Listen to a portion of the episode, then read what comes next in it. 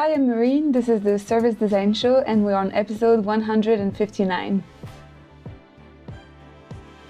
Welcome back to the Service Design Show. I'm your host, Marc Fonteijn. On this show, we explore the invisible and hidden aspects of service design that can make the difference between success and failure. By understanding these factors, you can design better services that have a positive impact on people, business, and our planet. Our guest in this episode is Maureen Boucher. Maureen is a service designer at Humankind, where she helps forward thinking organizations establish workplace cultures that employees and the bottom line love. Now, I'm sure that you'll agree that taking good care of your employees isn't a nice to have if you want to thrive as a service oriented business. It's a must. This means that the employee experience should be designed with as much care and attention as the experience for our customers and maybe even more. But sometimes it's not that easy to convince stakeholders to invest in this and get them to care as much as you do. Well, luckily, Maureen has been part of many conversations with clients who want to bring back humanity into work and she's going to share her learnings with you today. So if you stick around till the end of this episode, you'll know how you can get started designing a better employee experience even if that's not part of your current job description and how you can build momentum within the organization to make it sustainable and not just a one off initiative. So I hope you're ready because now it's time to sit back, relax, and enjoy the conversation with Maureen Boucher. Let the show begin. Welcome to the show, Maureen. Hi, Marc. How are you? I'm doing really well. Uh, the moment we're recording this, it's still full on summer in the Netherlands. We're breaking record high temperatures. Uh, so yeah, I'm uh, I'm doing well. How about you? Uh, we're we're kind of finishing winter in New Zealand, so we're not on the same temperature. uh, but uh, looking forward to spring for sure and some warmer temperatures. yeah, so we'll we'll switch places in a, in a few weeks or months. Um, Maureen, uh, nice to have you on the show. I always like to have people from New Zealand. There have been a few on the Service Design Show so far, which is uh, which is absolutely great. Uh, we're going to talk about a topic that I find really interesting. Um, but before we get into that, uh, could you give a brief introduction of who you are, what you do these days? Yeah, of course. Um, so you might have heard it. Uh, I'm actually not from New Zealand originally. I'm French. so I come from Paris originally. Uh, and I lived there for a while. Um, I have moved to New Zealand about 10 years ago, uh, which I now called my, call my home.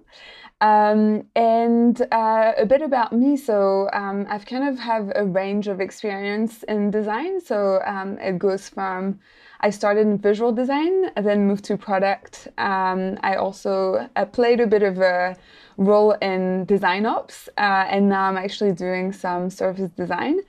Um, I worked across a range of industries, which is always very interesting to understand different dynamics and uh, ways that people approach things. Um, and outside of work, I am obsessed with pottery, which I feel like this is definitely a wave across the world. um, and I do love going for walks and being close to nature. I, didn't know that pottery was uh, was a wave across the world. I need to get outside of my bubble. definitely try it. I, I think initially for me it was definitely like a meditative um, hobby. So just kind of, you know, taking the time to touch the clay and disconnecting. But I'm, I became a bit obsessed, I have to say. yeah. I, I bet you that there are YouTube channels out there with millions of subscribers and views on pottery alone. Like it's it's one of those niche things where the niche is that big enough that you can attract millions of people. Interesting. I'll, I'll definitely look it up later. Yes. Um, Reen, uh, this is already a very nice introduction, uh, but to continue on this, we also have a lightning question round uh, in the Service Design Show. I've got five questions for you, and your goal is to answer them as quickly as possible. Just the first thing that comes to your mind, and that way we'll get to know you even uh, better, hopefully. Uh, are you ready? Yeah, I'm ready. All right. What's always in your fridge? Uh, champagne. oh wow! I love having a bottle just in case you need to celebrate something. I think uh, th that can be a T-shirt. I I love that. um, what was your first job? Uh, actually, I was uh, my first job was a fashion journalist for a magazine in Paris. Really? yeah, completely different. okay. Uh, which uh, books or book are you reading at this moment, if any? Uh, at this moment, what am I reading? I'm reading Setting Boundaries by Dr. Rebecca Ray. So it's kind of like understanding boundaries of like for yourself and people around you. It's pretty interesting. We'll add a link in the show notes for sure. Um, this is also an interesting question. If you could work from anywhere in the world, which place would you pick? Uh, I'm gonna say Mallorca because I was there visiting my sister and I absolutely loved it. okay, uh, close to me, close, uh, closer, well, close, relatively closer, for sure than let's New Zealand. Keep, let's keep it at that. Uh, and the final question is: um, Do you recall the moment that you sort of heard about service design? Yeah, so that was in my previous job. I was working for uh, the biggest bank in, in New Zealand. And um, I remember like someone introducing themselves and being like, "Oh, I'm a service designer." And I was like, "Oh, what is this? I want to learn more about this." Um, so definitely kind of uh, talked to that person, dived in a little bit more, um, and uh, try to implement some of the tools and methodology in my role uh, which kind of led me to then move into a more uh, service design role. Yeah, so I'm I'm, cool. I'm fairly new to the uh, practice actually. It's it's a fairly new practice for everybody. yes. so, uh, nice. Thank you for sharing this. Um, this sets uh, a bit of context for the conversation we're going to have uh, from now on. Um, when we did our prep call, uh, we explored some interesting topics, and the topics that you that we landed upon was uh, the way you described it was designing humanity at work. Uh, correct? Yes, yes, that's the one. Okay. Yes. Um, designing humanity at work. um, sounds like a, a big, ambitious goal. Let's start with the question what does this mean for you like designing humanity what what do you see? What do you think about when you hear that? Yeah, of course. So um, this is kind of linked to um, my company's purpose, which is leading humanity at work, and um, my role being a designer within that company um, encompasses that kind of designing um, humanity at work, where we really look at um, people experience, how do they feel at work. Um, how do um, leaders feel at work? How does the business feel um, with their people? Uh, and then look, you know, like kind of approaching as a curious mind and um, trying to understand everything that goes around uh, to then determine specific challenges that we can uh, take forward and design for, um, solutions for um, and then test um, with people. So um, everything that we do at Humankind, uh, and in my role, I think for a while that I've done as well, is definitely looking at how to design with people um, and being as inclusive as possible, uh, but also finding that kind of common value between what the business needs and what the people need for sure. Mm. And uh, you mentioned Humankind uh, when that's the company you currently work yes. at. If people want to uh, learn more, go to humankind.nz. I was it's yes. if you Google Humankind, you'll get a lot of results. So that's that's challenging. But humankind.nz, uh, there uh, you can find more. It's super interesting. Um, so when you describe this, one of the terms that comes to my mind is employee experience. Like, is that is that the same? Is that different? Um, how do these things relate to each other? Yeah, definitely. So um, that encompasses employee experience. Um, I think what we're trying to do at Humankind uh, is really have this innovative approach. Um, and we're using something called ECD, uh, which sounds familiar because it's very close to HCD. uh, so employee centered design. Um, and in the market in New Zealand for now, we are um, the only one, and I think across the world, there's not a lot of people that do that um, that kind of uh, role yet, uh, which is super interesting and also um, kind of also brings some challenges across. Uh, so we're definitely still on that kind of learning journey and um, understanding, you know, like dynamics at work. Uh, what are the, some of the common themes we see across clients? Um, all this kind of good stuff. mm. So um, my, I'm trying to sort of wrap my head around how the, I can imagine employee experience. What does success look like for you? So when you're doing a great job, when everything is working out as planned, um, what kind of change do you see within organizations? Yeah, um, so they can be very different. I think um, one of the thing I most appreciate in my job is the definitely diversity of uh, challenges that people have at work. Um, so that can be, you know, uh, something to um, you know an employer that never really speaks to um, their employee and kind of goes directly into the legal side of things um, to then changing their attitude being way more empathetic talking to their people and really developing that good relationship with their employees um, so that could be one but it could also be um, you know um, senior leadership really emphasizing and investing into their people experience uh, that's successful. Even, you know, like I think whenever we have clients coming to us to um, to solve a challenge, like that's already a success because that means that they care and that they want to uh, make things better. So yeah, that's that's definitely um, that kind of small step, and then we see the ripple effect of some of the work that we do with them in collaboration and and how successful it can be. We'll get into that uh, a bit more later in the conversation. Um, I want to uh, cycle back a little bit in your history. Um, mm -hmm. How do you get involved with uh, designing humanity at work, with employee experience, especially when you mentioned that this is like the first company in New Zealand that's doing this? So, could you describe your journey a bit? Yes, of course. So, um, as I said, I heard about service design in my previous role uh, quite earlier on, and I was kind of looking into um, tools and methodologies of service design. Um, and one of the things that I'm, i was really passionate about, so my role was uh, being in design ops. Um, and one of the things I was very passionate about was, um, you know, like the well-being uh, and the thriving of our designers. Uh, at the bank and you know i like my goal was to be the best experience so every designer in new zealand wanted to work there um, which is a very um, amazing goal to have not always achievable um, but definitely something to um, to kind of work towards um, and so uh, I started just, we started looking at uh, some of our growth. We were growing the team very quickly. Um, so one of our strategies was um, to make sure that the onboarding experience was a very qualitative one.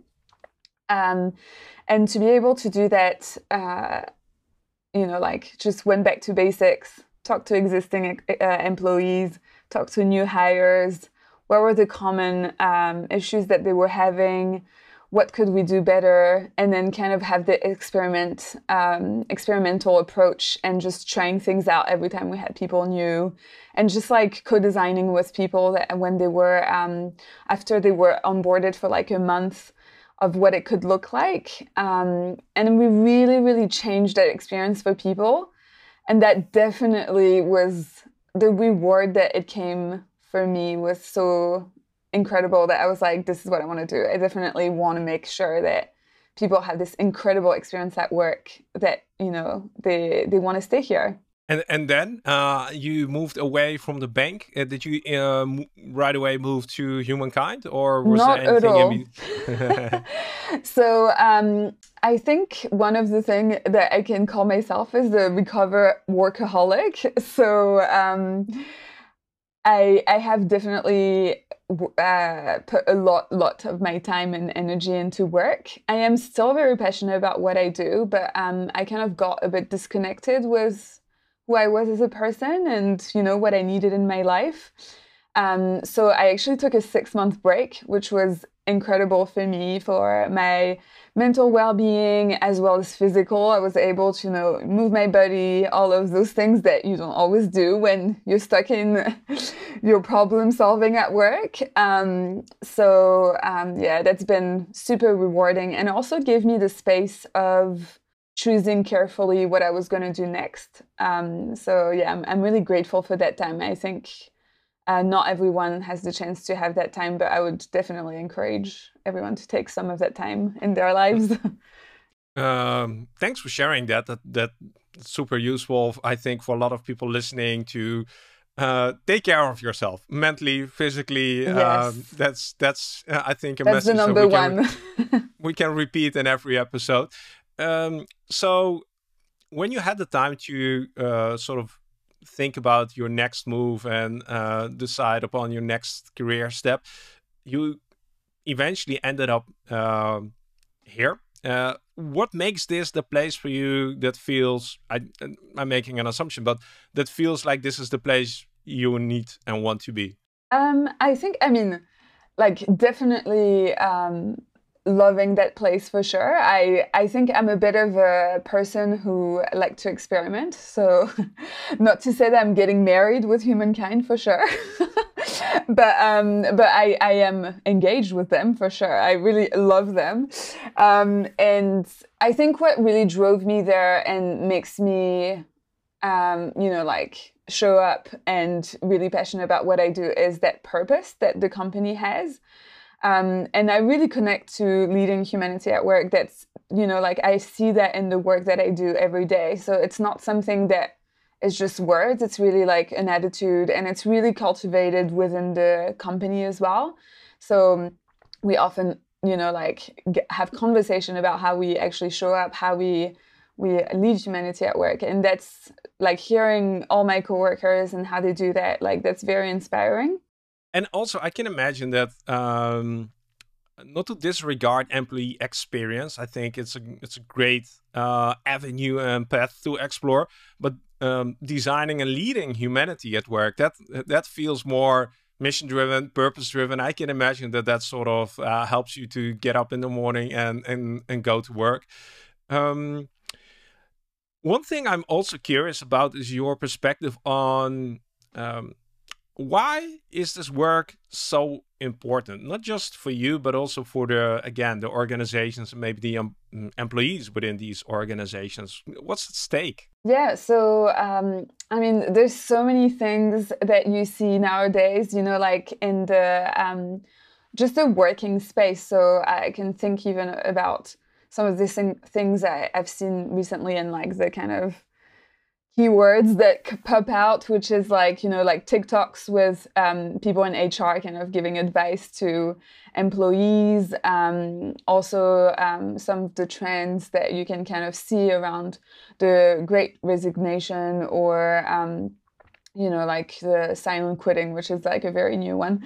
Um, and, um, but also just looking back a little bit, like, two years ago, I mean, I'm three years now, uh, with the pandemic, you know, organization really had to think really quickly on how to adapt with employees and move workforces like at home or, you know, so fully remote or kind of have those hybrid models to be able to function and that definitely changed cultures and ways of working um, you know like even around technology having the right tech at work um, to be able to do your job those all of those problems that didn't really happen a few years ago. Um, and you know like not like not investing in your people uh, or your culture or anything like that would definitely have a huge impact on your organization or your people um, do you want me to dive in into one specific yeah, yeah, yeah. one? I'm, yeah, I'm curious. Like, what do you see with the organizations that sort of are where this is maybe still a blind spot, or are willfully ignoring this, or like, what challenges do they face? Um, I think for organizations, um, definitely like retention. So, um, you know, like people kind of looking elsewhere. The market is not as easy as it used to be. Um, people have way more opportunities nowadays. So it's really, um, you know, like thinking about what can you offer as a company. Uh, so your people are, you know, like wanting to stay um, working for you, but also feel inspired and connected to working with you. Um, and yeah, some of the impact of not really having, um, you know, a strong um, employee experience is um, definitely like, um, I mean, especially nowadays with social media and everything, you would have like reput- reputational uh, risk, which could kind of influence on financial risk as well. Um, and you could have um, you know lower productivity having to catch up because people there's such turnover and you can't catch up with the lack of resources. Um, so all of those kind of problematics that have that kind of ripple effect um, and could definitely influence your company. Yeah. Hmm. yeah i can i can see that there's a lot at stake and it's almost when you when you think uh, about it for five minutes it's so obvious why you should care about your em employees, but um, mm -hmm. yeah, somehow it's not that widespread yet. Um, what I'd love to do now is maybe dive into some of the examples of how do you do this. Uh, can you can you share yes. some some stories and maybe uh, I think that will make it a, uh, a lot more tangible and sort of inspiring yeah. For somebody who's listening right now and thinks about yeah I want to do this as well. So could you share some stories? Yes, of course. Um, I, will also share, um, just for that kind of comment saying, I want to do this as well. I'm happy to share as well some things that you can start. Um, so, um, so like even if you don't have that necessarily capacity at work or anything like that, there's a few things that you can definitely get started on.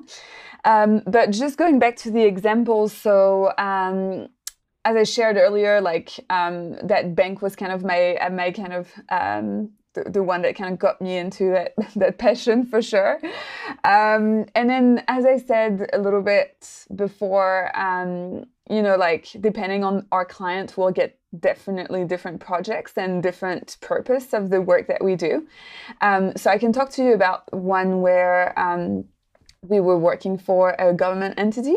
Um, and um, they wanted to uh, uplift their um, people experience team so um, all of the so that would incorporate employee experience and HR um, to uplift them into employee-centered design methodologies and tools. Um, so that was an incredible project because you know being able uh, to be there with them like every day we we took them through uh, sprint methodologies we ran a few sprints with them um, and just being able to see how enthusiastic they were uh, was so gold. um, and it was also really interesting and beautiful to kind of uh, see uh, people part of the sprint, you know, like interviewing people, hearing it from their people. What were the things that people found challenging? Um, and really have this kind of accountability after discovery to be like, we need to do something. And that was like kind of, you know, tear in my eye. I was like, yes. so, um, yeah, just that kind of uh, really learning enthusiasm and that kind of like empathy that develops through that process was incredible. A few questions about this. So, mm-hmm. um, uh, if we look at the start of a project like this, uh, uplifting people experience, I'm really curious. Like, uh, do you know how it started in the organization? Like who gave the brief and what was the uh, incentive to put out a brief like this? So um, we definitely like keep good relationships like with some of the work that we've done before with some of our clients. Um, and we definitely have a good reputation across uh, New Zealand. So that always helps. People definitely trust us to do good work. Um, but um, I can't really tell you specifically for that one, but I think, I mean, the aim of this project was just to be able to um, offer the skills that people needed in the people experience um, team so that they could uplift the overall uh, leaders, workforce, uh, and that government entity. Um, so um, yeah, that was really their their aim initially. Is really like you know they can always hire um, consultant like us, but being able to do it themselves and us coaching through uh, coach, mm-hmm. coaching them through it is definitely more of a um, um, kind of skill uplift, but also they know their people, they know their challenges, will always know them better than we do. Um, so that's that's for sure um, such a powerful project to be part of. And sort of, um, um, where is where is this project now? Like, what happened after you left? Do you know? Uh, yeah, so um, we um, we do have to run a few more sprints with them um, to just because we wanted to make sure that they really understand that there is different type of sprints. It's not just the discovery. Uh, there's also the design and delivery. Um, and we're also putting a playbook together to be um, for them to be able to take that forward. You know, like someone's getting onboarded. This is how we do things here. Uh, this is part of a culture. Um, this is how we want to grow uh, our mindsets. So um, yeah, it's really about um, embedding that in the culture. And th- this sounds, I think, uh, very similar to what people might already be familiar with, like uh, um, sharing and training people on service design methodologies, service design approach. Uh, I feel that the that the sort of uh, difference is that maybe the group of people who you're training is different. Like who who is part of this project group from the client side? Yeah, so um, that one was um, a selection of the people experience team. Um, so they are people that would potentially have some knowledge with um, human centered design. Um, but the majority would uh, probably have HR background or have a little bit of knowledge of EX. Yeah. Yeah. Yeah. So I can imagine that this this sits more or leans more towards the HR aspect or yeah, capability definitely. building or uh, stuff like that. Uh, cool. Any other examples that you think might be uh, helpful to illustrate uh, yes. this kind of work? Yeah, so um, another example is um, a project that I had with a smaller client. So, um, but that is growing very quickly, and so um, part of their part of the growth, uh, they really want to make sure that you know their people understand how they connected to their story, um, how they're contributing to that story ongoing. Um, and one thing that I really um, like admire with that company is that um, no matter you know like the growth, the challenges, whatever comes through them, their people and culture is something that they really put really high. Um, and so that's very important to them, and you can see that. Um, and so that project was uh, co-designing like the experience that would bring people together to um, tell that specific company story um, and and then test it out with some of the employees to make sure that we you know didn't invent something completely crazy.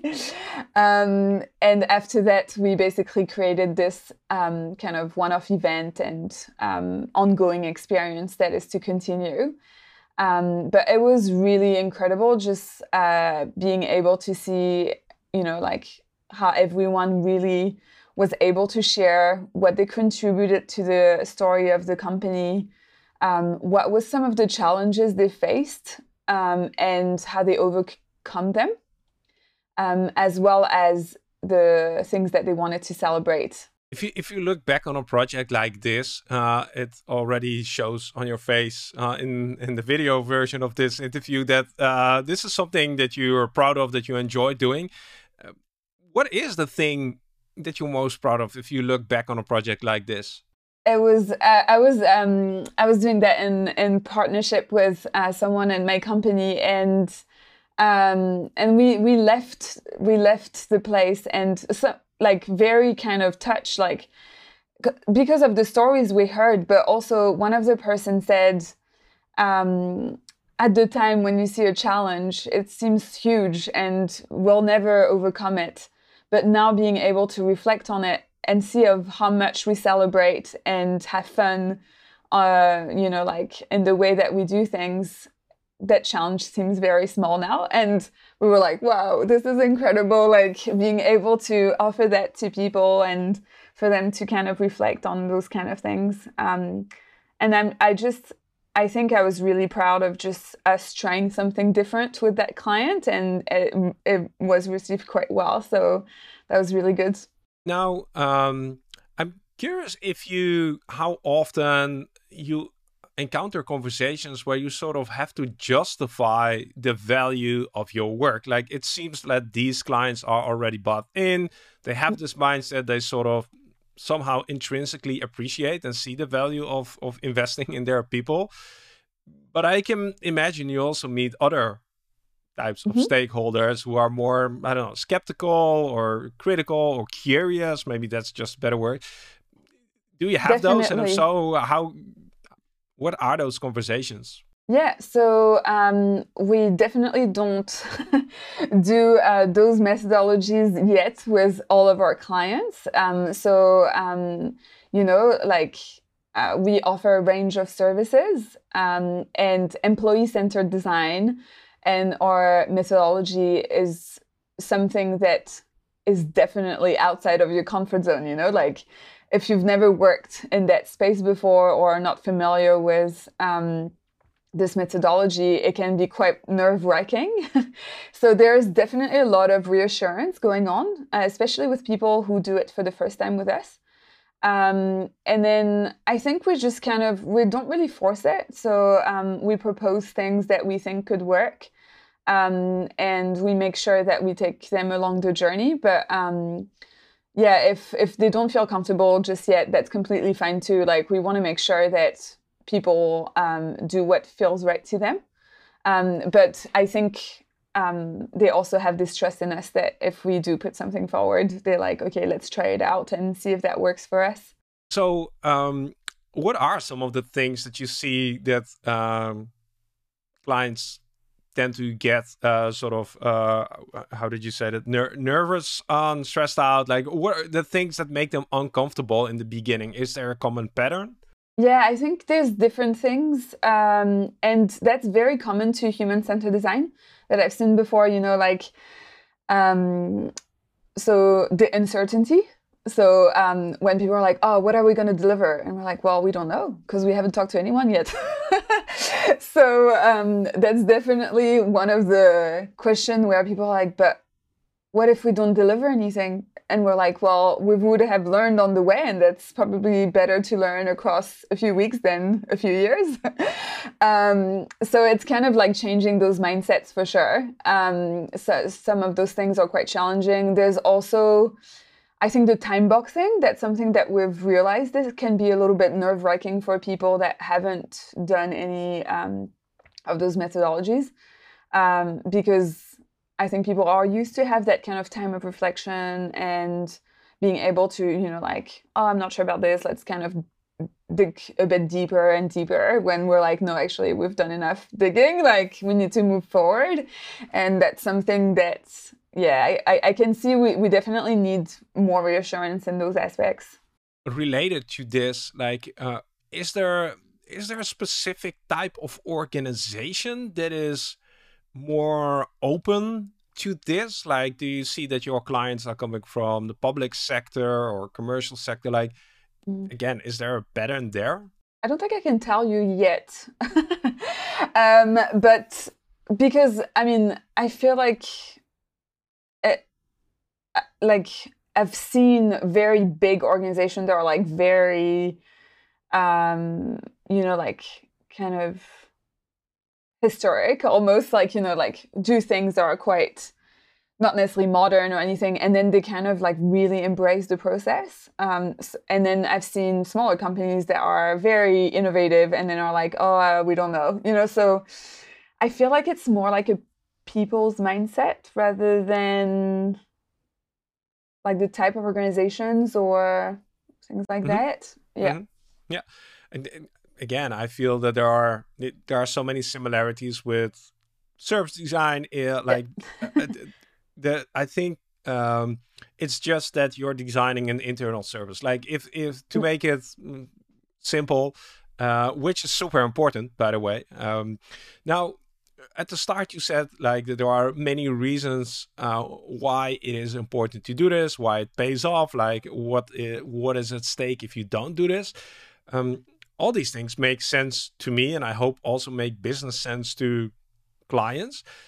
But still, uh, it doesn't feel like this is already super wide spread. Uh, what do you feel are still the roadblocks or the barriers to sort of a broader adoption?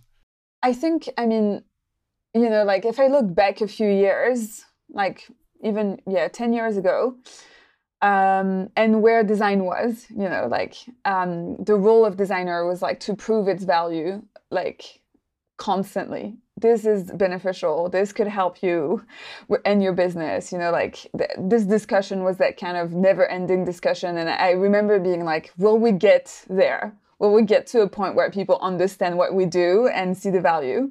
And we did. You know, like we we did get there, and you kind of see that huge wave of like designers and and also um, all of those disciplines that kind of take care of different things across the design uh, spectrum. Um, and so I feel like it's maybe something quite similar uh, in the people space um, because when I think about design and how it kind of grew, um, now it's very focused on services and products for customers. So that's something we definitely I, I mean, I say we as a society, as much as companies and clients understood the value of.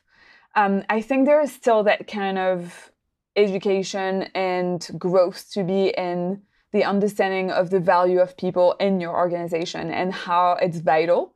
Without your people, you can't do anything.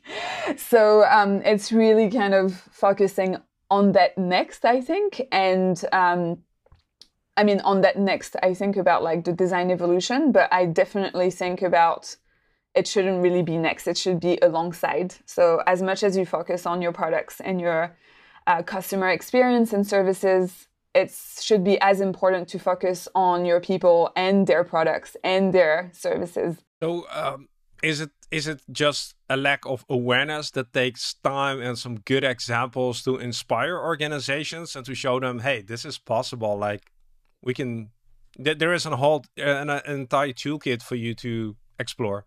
I think we can definitely see um, really good examples with some companies.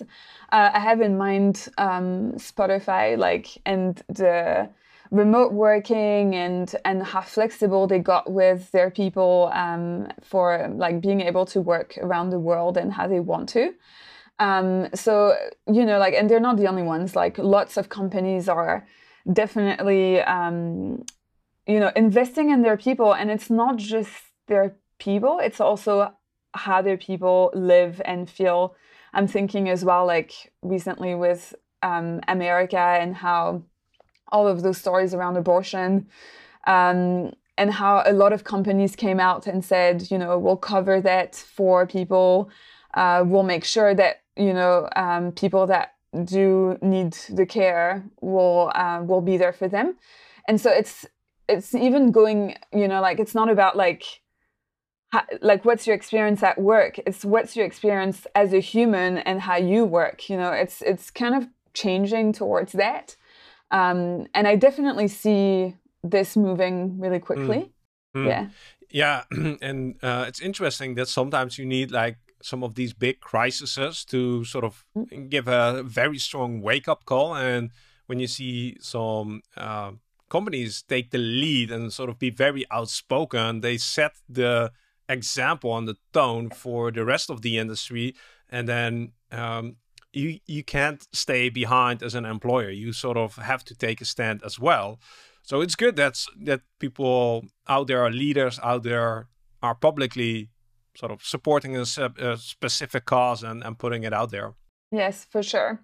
And um, also, I mean, um, I have a, I, I do want to share like maybe a few resources or things that you can you can kind of get started if you are in your organization and it's something that either interests you or you want to kind of take higher up or work in collaboration with your people's team. And it's you know like the first steps that you can do is just kind of looking at potential like assumptive personas of who is in your organizations, what do they need, what is lacking for them, what are, are their delighters, what do they love, um, but also kind of thinking about that journey. So similarly to me and that bank, kind of like gathering feedback, um, understanding where people struggle, and kind of like starting there. Um, and I think another thing as well, like so, uh, a humankind or um, co-founder um, created a a community and education platform for people to be able to um, take that additional step to be able to have the tools and the methodology and the accreditation to actually be able to do what we do. Um, so it's called Excellent, but I will definitely share all of those resources with you um, so people can kind of have a, a bit of a play. I think it's always good to just experiment and get it going. Mm. Yeah, definitely. If you have some resources, we'll add them again to the show notes, and uh, it helps to get started and open your thinking. And uh, um, super interesting. One of the things that sort of popped into my mind along our conversation here is one of the struggles with um, maybe human-centered design in general is. Uh, some people in the organization get excited about it, they adopt it, um, but often it's really challenging to embed it to make it a sustainable thing uh, and make sure that it's, it goes beyond a single initiative or a single project. What are you seeing when you join up with a client? How do you, what do you do to at least increase the chance that this will go beyond this uh, initial interaction? Yes. Um, I think one thing that I definitely learned, and that's also across you know human-centered design like on products and services um, it's stakeholder management. Like stakeholder management is definitely your best friend because you can create as many things as you want.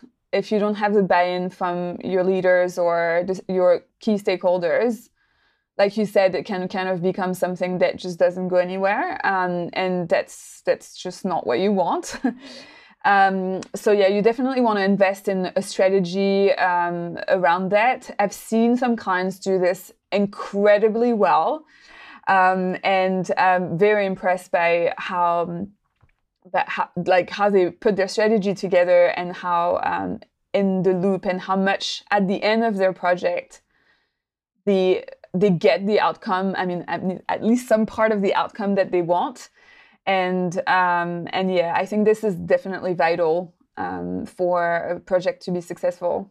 And and when you mention stakeholder management, like uh, so, how do you how do you do that? How do you approach that nowadays? Yeah, so um, there's a few um, there's a few uh, strategies that you can have. Uh, I definitely encourage um, the um, stakeholder matrix. So it's kind of looking at who do you need to keep informed, who do you need to kind of like have involved, who needs to be um, I can't remember exactly the words. I remember the quadrant.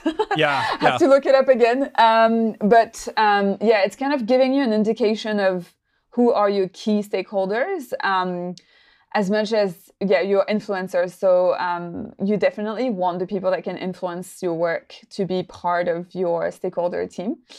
Um, and when it comes to strategy like just having like regular meetings you know with them keeping them in the loop get, getting them involved you know in some of the activities um, really tell the incredible story that they are connecting with it you know like they and they've gone from the start where they you gauge their interest to they participated they understood and then um, you told them that story that loops all of it together and they're like of course. That, that's the ideal. Um, but that's kind of how you can potentially approach it. Yeah that's uh, i would almost say just healthy project management for any service design professional to adopt. Uh, yes. And these are some of the things that you maybe um, take for granted at the start of your career, where you focus on the tools, the methods, but these are the things that in the long run make probably the biggest difference. Um, a question related to this is maybe maybe some people um, have ideas around employee experience design, employee centered design. Um, I'm curious, what are some of the biggest misconceptions you've heard, some of the assumptions that people make around this that you think are good to sort of set straight?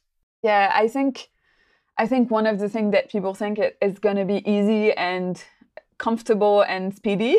this is not. um, it's uncomfortable. It's um, it's lengthy and uh, and it's you know like putting you in those places where you don't know you would be. Um, and so I think yeah, being kind of comfortable with the uncomfortable is definitely something. Um, but yeah, just kind of like yeah, having those um, like avoiding the, all the preconceived ideas, the biases, and and all of that. And I know that's very difficult for everyone, um, but it's really about kind of opening your arms to some things are unknown and being able to kind of um, ride the wave, I guess. mm-hmm. Going back to the point where you mentioned uh, about getting started, so. Um, yeah if somebody is excited and has read the resources, but they still feel like I need to, I don't know, get permission or at least get somebody in the organization to support this cause. Any tips on what are some uh, good angles or, or um, strong stories that you've seen that help other people in the organization to get buy-in, to at least have your back with this? Like, what is convincing? Yeah, so um, actually at Humankind, we do have one of our mindsets, which is uh, as part of the ECD methodology, that is get started. so I mean, it's it is just start. So you just want to start and get started. Um, I think, yeah, encouraging people to you know like you want to solve something, go and talk to people. Like try like take a piece of paper try something on paper, test it out with people around you. You know, it actually doesn't take that long to kind of get something just across the line being like, hey, would that work? Mm-hmm. Um, and yeah, I think this I definitely learned like from my past actually, which I didn't mention, but um, I cre- I co-founded um, um, sustainable takeaway service in the past, and that's kind of how it came through. So I was at a climate change accelerator, and, you know, in two days, we created the service, which is now a successful company in New Zealand. And like, we didn't really think too much. We were just like, okay, would that work? and you just kind of get there. And then, of course, so much work to get the funding and everything that comes with it. Um, but just getting that first step uh, and just getting things, you know, talking to mm-hmm. people, mm-hmm. trying things out, and having that data because to be able to convince people, you definitely need that proof that it could work. Yeah. Yeah. So this is the classic catch 22 we experience in the design process where it's really hard to verbally communicate the benefits and the value of our work um, upfront.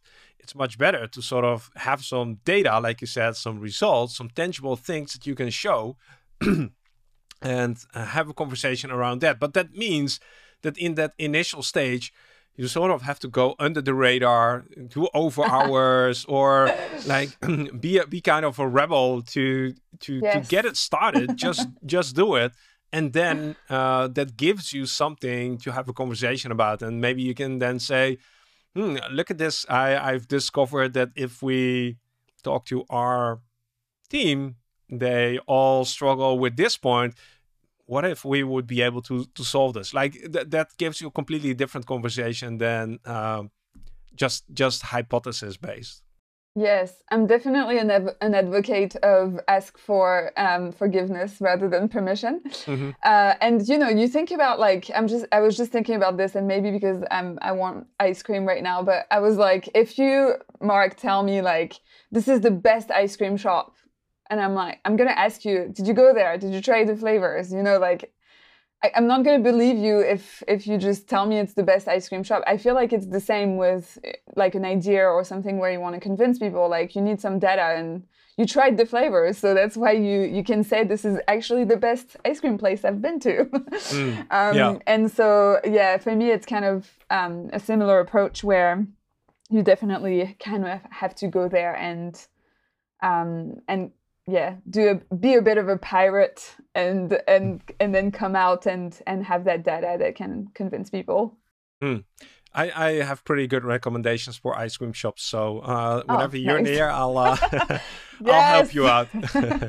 um, now you, you've been doing this for a few years. You've been able to sort of reflect on this and develop your uh, your thoughts and maybe some um, uh, some perspectives. What is the thing you wish somebody had told you five years ago?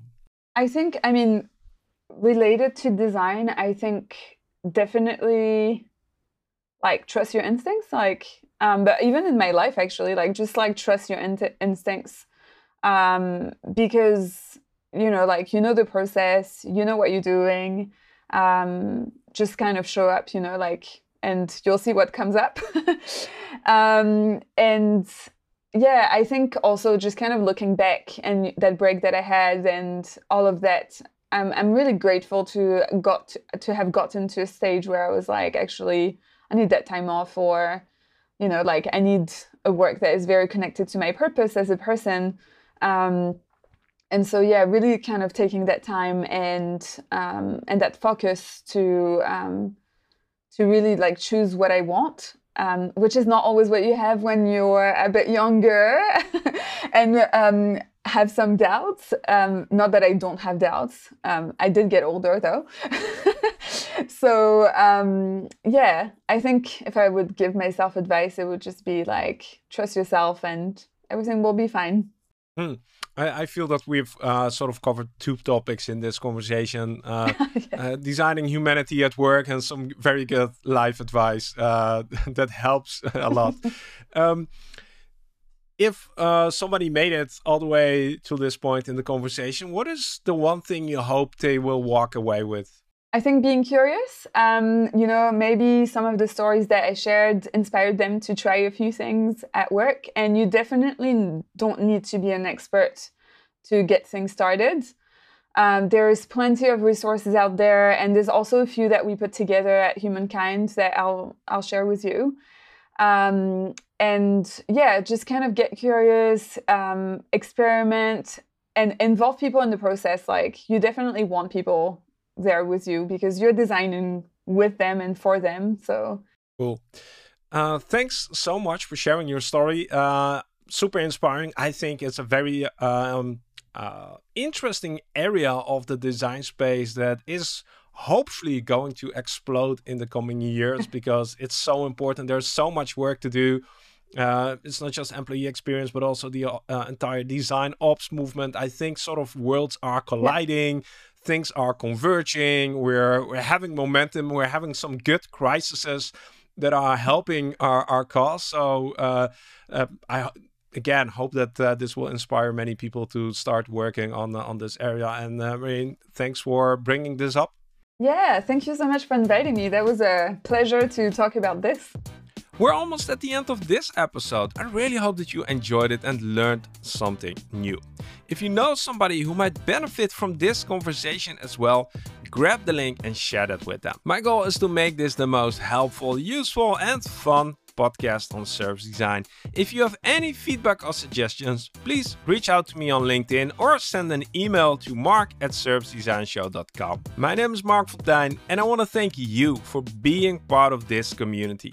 Please keep making a positive impact, and I'll catch you very soon in a brand new episode of the Service Design Show. See you then.